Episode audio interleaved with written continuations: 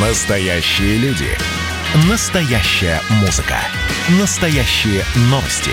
Радио «Комсомольская правда». Радио про настоящее. 97,2 FM. эм. Союзный вектор. Из первых уст. Здравствуйте, в студии Екатерина Шевцова, и вы слушаете программу «Союзный вектор». Будущее союзного государства – фантастика или нет? Союзное государство ждет фантастическое, но реальное завтра. К такому выводу пришли писатели, футурологи, журналисты, участники встречи движения «Ржевская инициатива». В голубом зале медиахолдинга «Комсомольская правда» состоялся круглый стол. Встреча писателей-фантастов, журналистов, ученых России и Беларуси. Тема «Будущее союзного государства. Реальность, фантастика, перспективы». Это мероприятие прошло в рамках Ржевской инициативы. Это платформа для общения творческих и интеллектуально близких россиян и белорусов.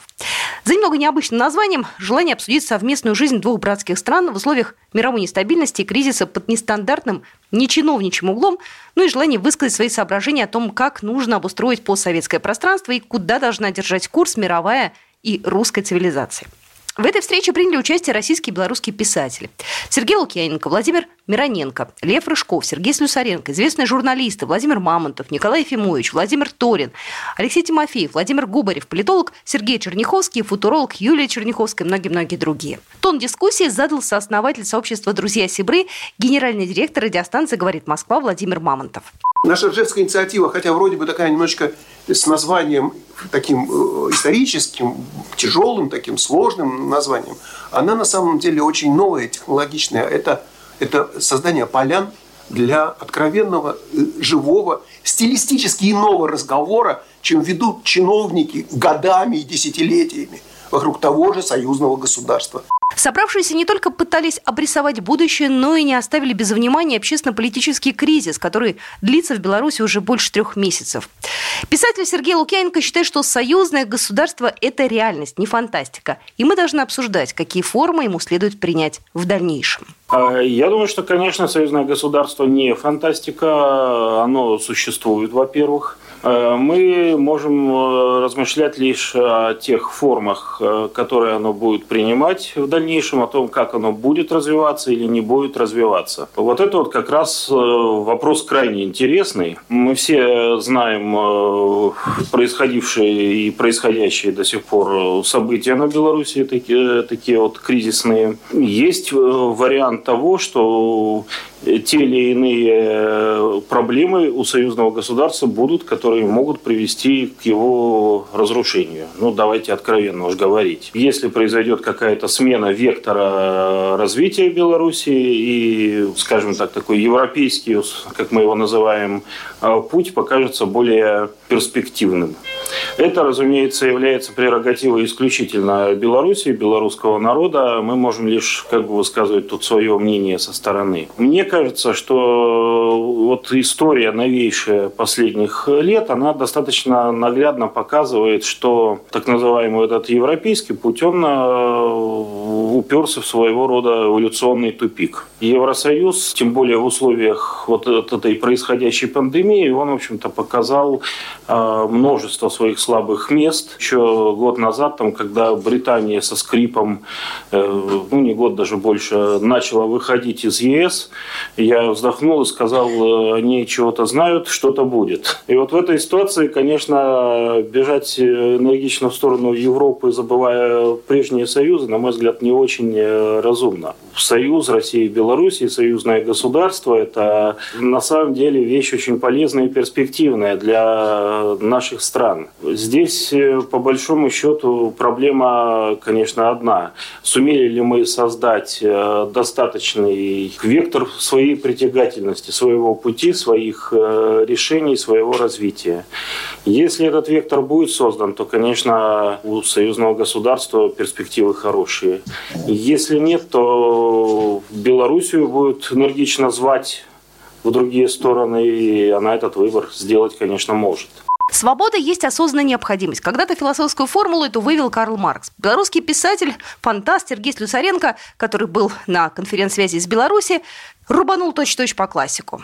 Союзное государство – это уже не случайность, это осознанная необходимость. Без этого мы никуда не пойдем. Э, создание вектора привлекательности со стороны России – это не самое главное, что должно быть. Многие знают, что в государственной системе, в жизни и устройстве Беларуси тоже масса привлекательных моментов, кроме картошки, сала и почему-то креветок, как считают в Москве. Сейчас предстоит очень большая и строгая работа, которая должна определить э, методы слияния двух государств. Именно слияние. Уже, по-моему, термин просто «союз» э, маловат. Нужна как минимум конфедерация. Но, э, к сожалению или к счастью, в последние годы у нас произошли некоторые, ну, не расхождения, а бифуркация по государственному устройству. Белоруссия сейчас социально ориентированное, жестко социально ориентированное государство. Про Россию я еще не могу так сказать, потому что, наверное, не сильно владею. Э, второй момент. Э, в Беларуси все-таки отсутствует э, олигархическая система. Как для меня, не экономиста, не управленца, видит состояние дел Беларуси. Все бывшие государственные предприятия находятся под контролем государства. Ну, минимум 51% акций. Хочешь новое предприятие частное, пожалуйста, делай, особенно никто запрещать не будет. Но э, все равно в этом случае надо играть в законодательных рамках, которые ну, не всегда простые. Если найти хороший баланс между э, нашей ситуацией и российской ситуацией, то, по-моему, может получиться очень неплохая конфедерация. Здесь я, э, как мне кажется, армия общая должна быть, банковская система общая должна быть, налоговая система должна быть общая. Э, ну, не знаю насчет милиции и полиции, может быть, по американскому типу есть федеральная, есть э, ну, даже не муниципальная, а как назвать, конфедеративная. То есть э, путей для сближения масса. И надо прекрасно понимать, что если мы не будем сближаться, если мы не создадим твердое союзное конфедеративное государство, то э, за нами всеми придут по очереди. Я думаю, что в последнее время э, уверенность в необходимости союзного государства выросла и на самом высоком уровне в Беларуси. Ну, по крайней мере, выглядит так. Стало понятно, что многовекторность, хотя я не вижу в этом ничего плохого, нельзя жить на границе со всей Европой и не сотрудничать с Европой. Так вот, даже это слабое сотрудничество сейчас практически прекращено. И вряд ли когда-либо в ближайшее обозримое время возобновится до разумного уровня. Писатель и журналист Лев Рыжков уверен, что Россия и Беларусь реально могут выйти на более высокий уровень интеграции. Но для этого им, помимо прочего, необходимо обратиться к истории. Ну, конечно же, государство создать возможно. И, собственно, чтобы это понять, надо, мне кажется, извлечь некоторые уроки из истории, даже не из новейшей, а из древнейшей. То есть вот те все люди, которые протестуют, ну, кто-то за деньги, кто-то по идейным соображениям, кто-то вот от глупости, вот молодым людям вот кажется, что их не заметили, не оценили, что все вокруг не так, что как бы сама система плохая и вообще в мироустройстве непорядок. И давайте вот что-нибудь свалим, кого-нибудь сокрушим, и тогда ох, заживем. То есть, ну, как бы и Россия, и Украина, и многие постсоветские страны это проходили. Вот. Но как бы самая наша большая проблема то, что мы не знаем историю. То, что, может быть, вот сейчас белорусская молодежь тоже плохо знает историю своего отечества. Вот, например, там было такое Полоцкое княжество, своего рода сверхдержава Древней Руси и даже Центральной Европы. Но оно занимало где-то три четверти территории Белоруссии современной. Вот. Остальная территория была Туровское княжество, это такое малозначительное, это вассальное владение Киева. Вот. А Полоцкое княжество было сверхдержавой своего рода, очень сильное. В военном отношении у них даже были свои Рюриковичи. То есть, как бы, у нас были свои, сидели в Киеве, а у них были, ну, такие вот Рогнедичи, то есть это потомки князя Владимира. И один из этих Рюриковичей Рогнедичей, Всеслав, это был вот такой своего рода Наполеон. Он в свое время всю Русь-матушку киевскую поднял на уши, несколько раз разорял Новгород, его свергали, гоняли, он приводил какие-то полки и в итоге воцарился в Киеве. Вот. Киевский князь бежал, побежал к полякам, привел поляков, как совершил очень позорный поступок. Всеслава кое-как удалось оттуда и вытурить. Но в итоге он правил Полоцком, и как бы снискал себе славу великого правителя. Но самую большую ошибку он сделал в конце. То есть с исторической точки зрения он решил сделать вот как в Киеве. А Киев тогда был как? Ну, Ярослав Мудрый, он разделил все княжество на уделы. Одному сыну удел, другому удел. И он тоже думает, а чем я дурнее и Киева. И тоже разделил свое вот три четверти нынешней Беларуси на совсем маленькие шесть княжеств по числу сыновей. И с тех пор о Полоцком княжестве не слышно ничего. То есть ничего не слышно, оно стало уделом сначала Великого княжества Литовского, а потом уже и Речи Посполитой. Вот. Это, собственно, такой урок истории. Во-первых, то, что как бы нельзя повторять ошибок большого брата, вот. И во-вторых, все-таки, как говорил Сергей Сергеевич, надо держаться вместе, а по отдельности за нами придут. Что в нашем эфире был писатель и журналист Лев Рыжков. Я еще раз хочу напомнить, что сегодня мы с вами слушаем фрагмент из э, очень любопытного мероприятия. Это круглый стол, который э, прошел э, буквально недавно в голубом зале Зайского дома «Комсомольская правда». Он называется «Будущее союзного государства. Реальность, фантастика, перспективы». И инициатор этого мероприятия – генеральный директор радиостанции «Говорит Москва», сооснователь сообщества «Друзья Сибры» э, Владимир Мамонтов. И все это так или иначе связано с замечательным движением Ржевская инициатива, которое было организовано вот-вот совсем недавно после форума регионов России и Беларуси, седьмого форума, который прошел этой осенью в Минске. Ну и буквально через пару минут мы продолжим. Вы узнаете, э, что же по поводу оппозиции, белорусской оппозиции думает Сергей Черняховский. Э, какую точку зрения высказывает председатель телерадиовещательной организации Союзного государства Николай Ефимович. Будьте с нами. Союзный вектор из первых уст. Союзный вектор из первых уст. Вы слушаете программу «Союзный вектор». Я Екатерина Шевцова. Еще раз напомню, не так давно в медиахолдинге «Комсомольской правды» состоялся круглый стол встречи писателей, журналистов, ученых России и Беларуси. Тема «Будущее союзного государства. Реальность, фантастика, перспективы». Мероприятие прошло в рамках Ржевской инициативы. Об истории, правда, совсем еще близкой советской напомнил белорусский писатель Владимир Мироненко.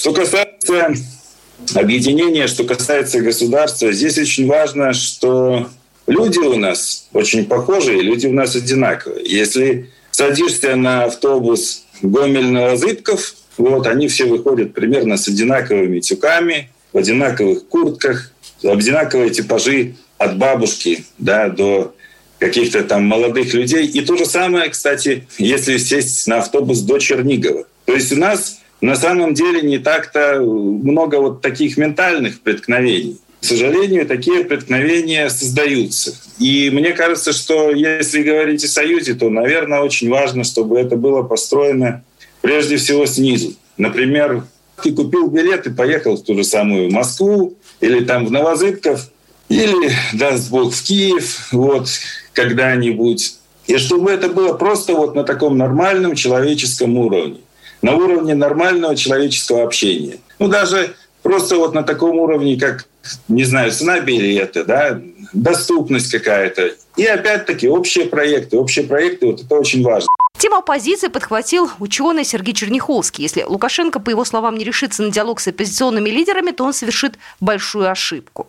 Понимаете, те люди, которых по какой-то странной странности э, подчас называют белорусской оппозицией, они используют технологию, которая, в частности, заключается в невступлении в диалог. Это принципиальная установка базовых построений шарповских технологий. Это первое. Второе. Если они вступают в диалог, э, значит, они готовят ловушку в любом случае. То есть, когда они чувствуют, что они начинают проигрывать, они говорят, ну, давайте сейчас будем договариваться, выигрывают время, накапливают силы. Это наблюдалось на Украине неоднократно в течение Майдана. И любой диалог теми людьми, которых называют оппозицией, заканчивался проигрышем конечным той страны, которая, казалось бы, была бы сильнее. Поэтому в диалог можно было вступать там, с Рузвельтом, с Черчиллем, а с ними нельзя вступать в диалог просто технологически, при всем желании. Но здесь есть э, какой еще момент. Вообще говоря, Белоруссия и руководство Белоруссии всегда были более готовы к объединению в одно государство, чем руководство России. Дважды это подходило к возможному объединению. Первый раз всемирными усилиями Чубайса было сорвано подписание этих договоров. Второй раз, уже в начале нашего века, такую же роль выполнил Греф. Вот в последний момент, когда там уже должны были все решать. Поэтому, когда упрекают Лукашенко, что он там не идет на интеграцию, да он давно на нее готов был идти. Но когда он видит, что ему говорят, а нет, не так. Вот вы будете там одной из областей России или шестью областями России, но он вынужден, сохраняя себя и как руководителя, и сохраняя свою страну, говорить, ну если мы вы не хотите, чтобы мы были общим государством, но мы должны определять какую-то свою субъектность международной политике. И когда он занимается так называемой многовекторностью, ну, во-первых, занимая, Россия занимается этим куда больше. Во-вторых, он для России значительно более полезен – как лидер самостоятельного государства суверенного и Беларусь как суверенное государство, чем если они превратились бы в вассалы России, потому что их голос начал бы значительно меньше. Вот для того, чтобы иметь настоящее, надо иметь будущее. И будущее не только в плане того, а как мы определимся с конституционными полномочиями. Помню, на Конгрессе политологов в Казани был круглый стол, я вел его именно по проблемам конструирования будущего. И подавляющее большинство выступавших говорили, а какая в будущем у нас будет конституция, а какие у нас будут партии, а сколько у нас будет политологов среди журналистов. И никто не говорил, какие проекты будущего. Вот Стругацкие, когда они писали все, весь свой цикл о полдне, они говорили, что это то общество, в котором мы хотели бы жить. Вот в каком обществе мы хотим жить?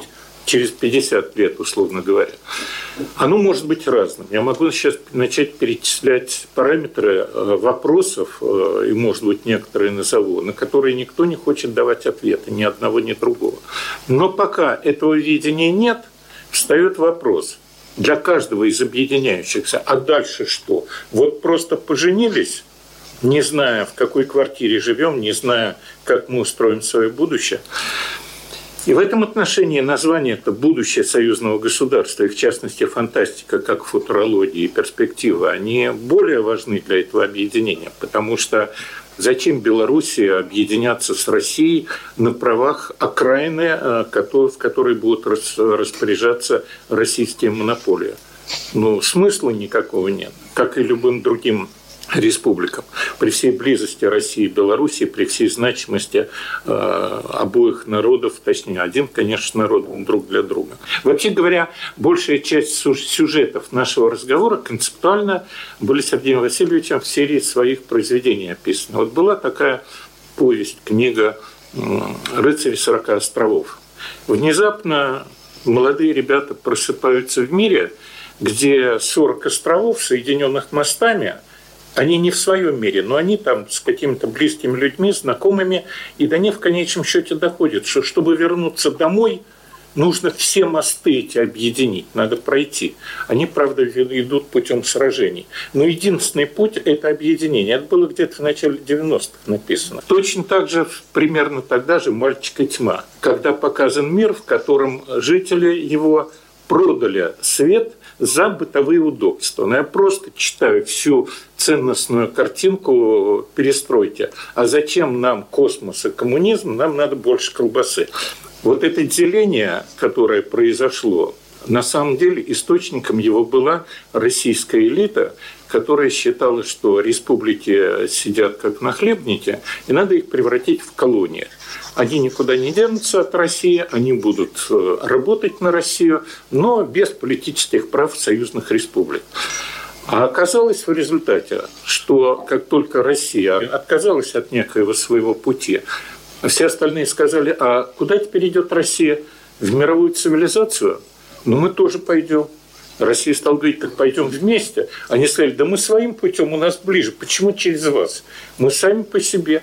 Кстати, вы знаете, в последней книге Бориса Стругацкого «Интервью длиной сквозь годы», объясняя смысл обитаемого острова, И когда его говорят, как же вы так угадали все начало э, России, начало 20 века?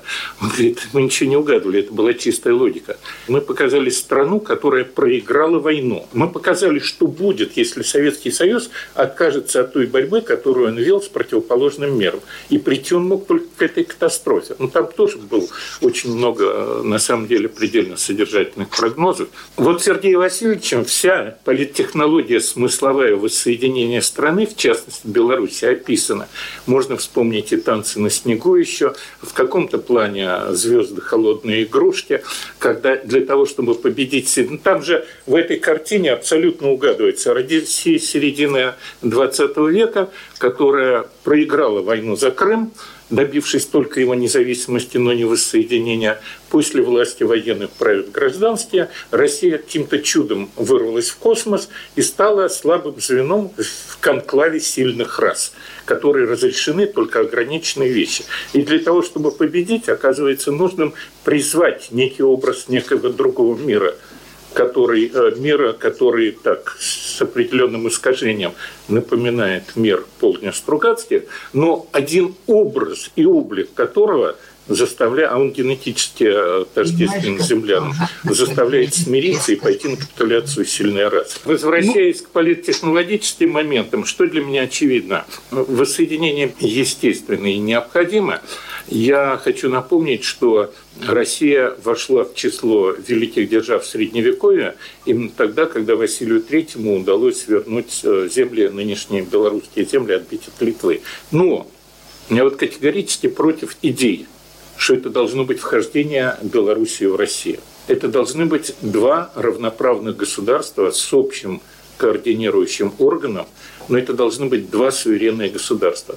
Резюмировал разговор Николай Ефимович, председатель телерадиовещательной организации Союзного государства, который был на разных встречах, слышал разных уважаемых людей, и у него тоже есть своя точка зрения на эту тему. Хочу сказать, что разговор у нас, по-моему, удался. Он действительно э, очень эмоциональный, очень душевный и очень серьезный, несмотря на э, фантастику, хотя здесь есть и реальность, и перспективы, и все, что хотите. Когда мы говорим о будущем, там, союзного государства и о будущем страны, понятно, что будущее – это молодежь. Это те, кто, собственно, и выстроит это будущее. Каким оно будет, зависит и от нас, и от тех, кто, я еще раз говорю, и на улицах, и где угодно, которые еще э, думают, может быть, куда им с чем определяться – но чем дальше, у меня есть ощущение, тем а, больше может быть некого расхождения в общем направлении. Потому что если не прикладывать тут усилия, если не вкладываться а, в молодые мозги, то, собственно, оно так и будет. То ли оно есть, то ли его нету. Мы будем писать фантастические романы – и, возможно, даже о нынешнем времени. Вот. И они станут не совсем фантастическими, а реальностью. Ну, судя по всему, участники круглого стола все пришли к одному выводу. У союзного государства есть будущее, и это не фантастика. С вами была Екатерина Шевцова. Будьте с нами. Программа произведена по заказу телерадиовещательной организации Союзного государства. Союзный вектор из первых уст.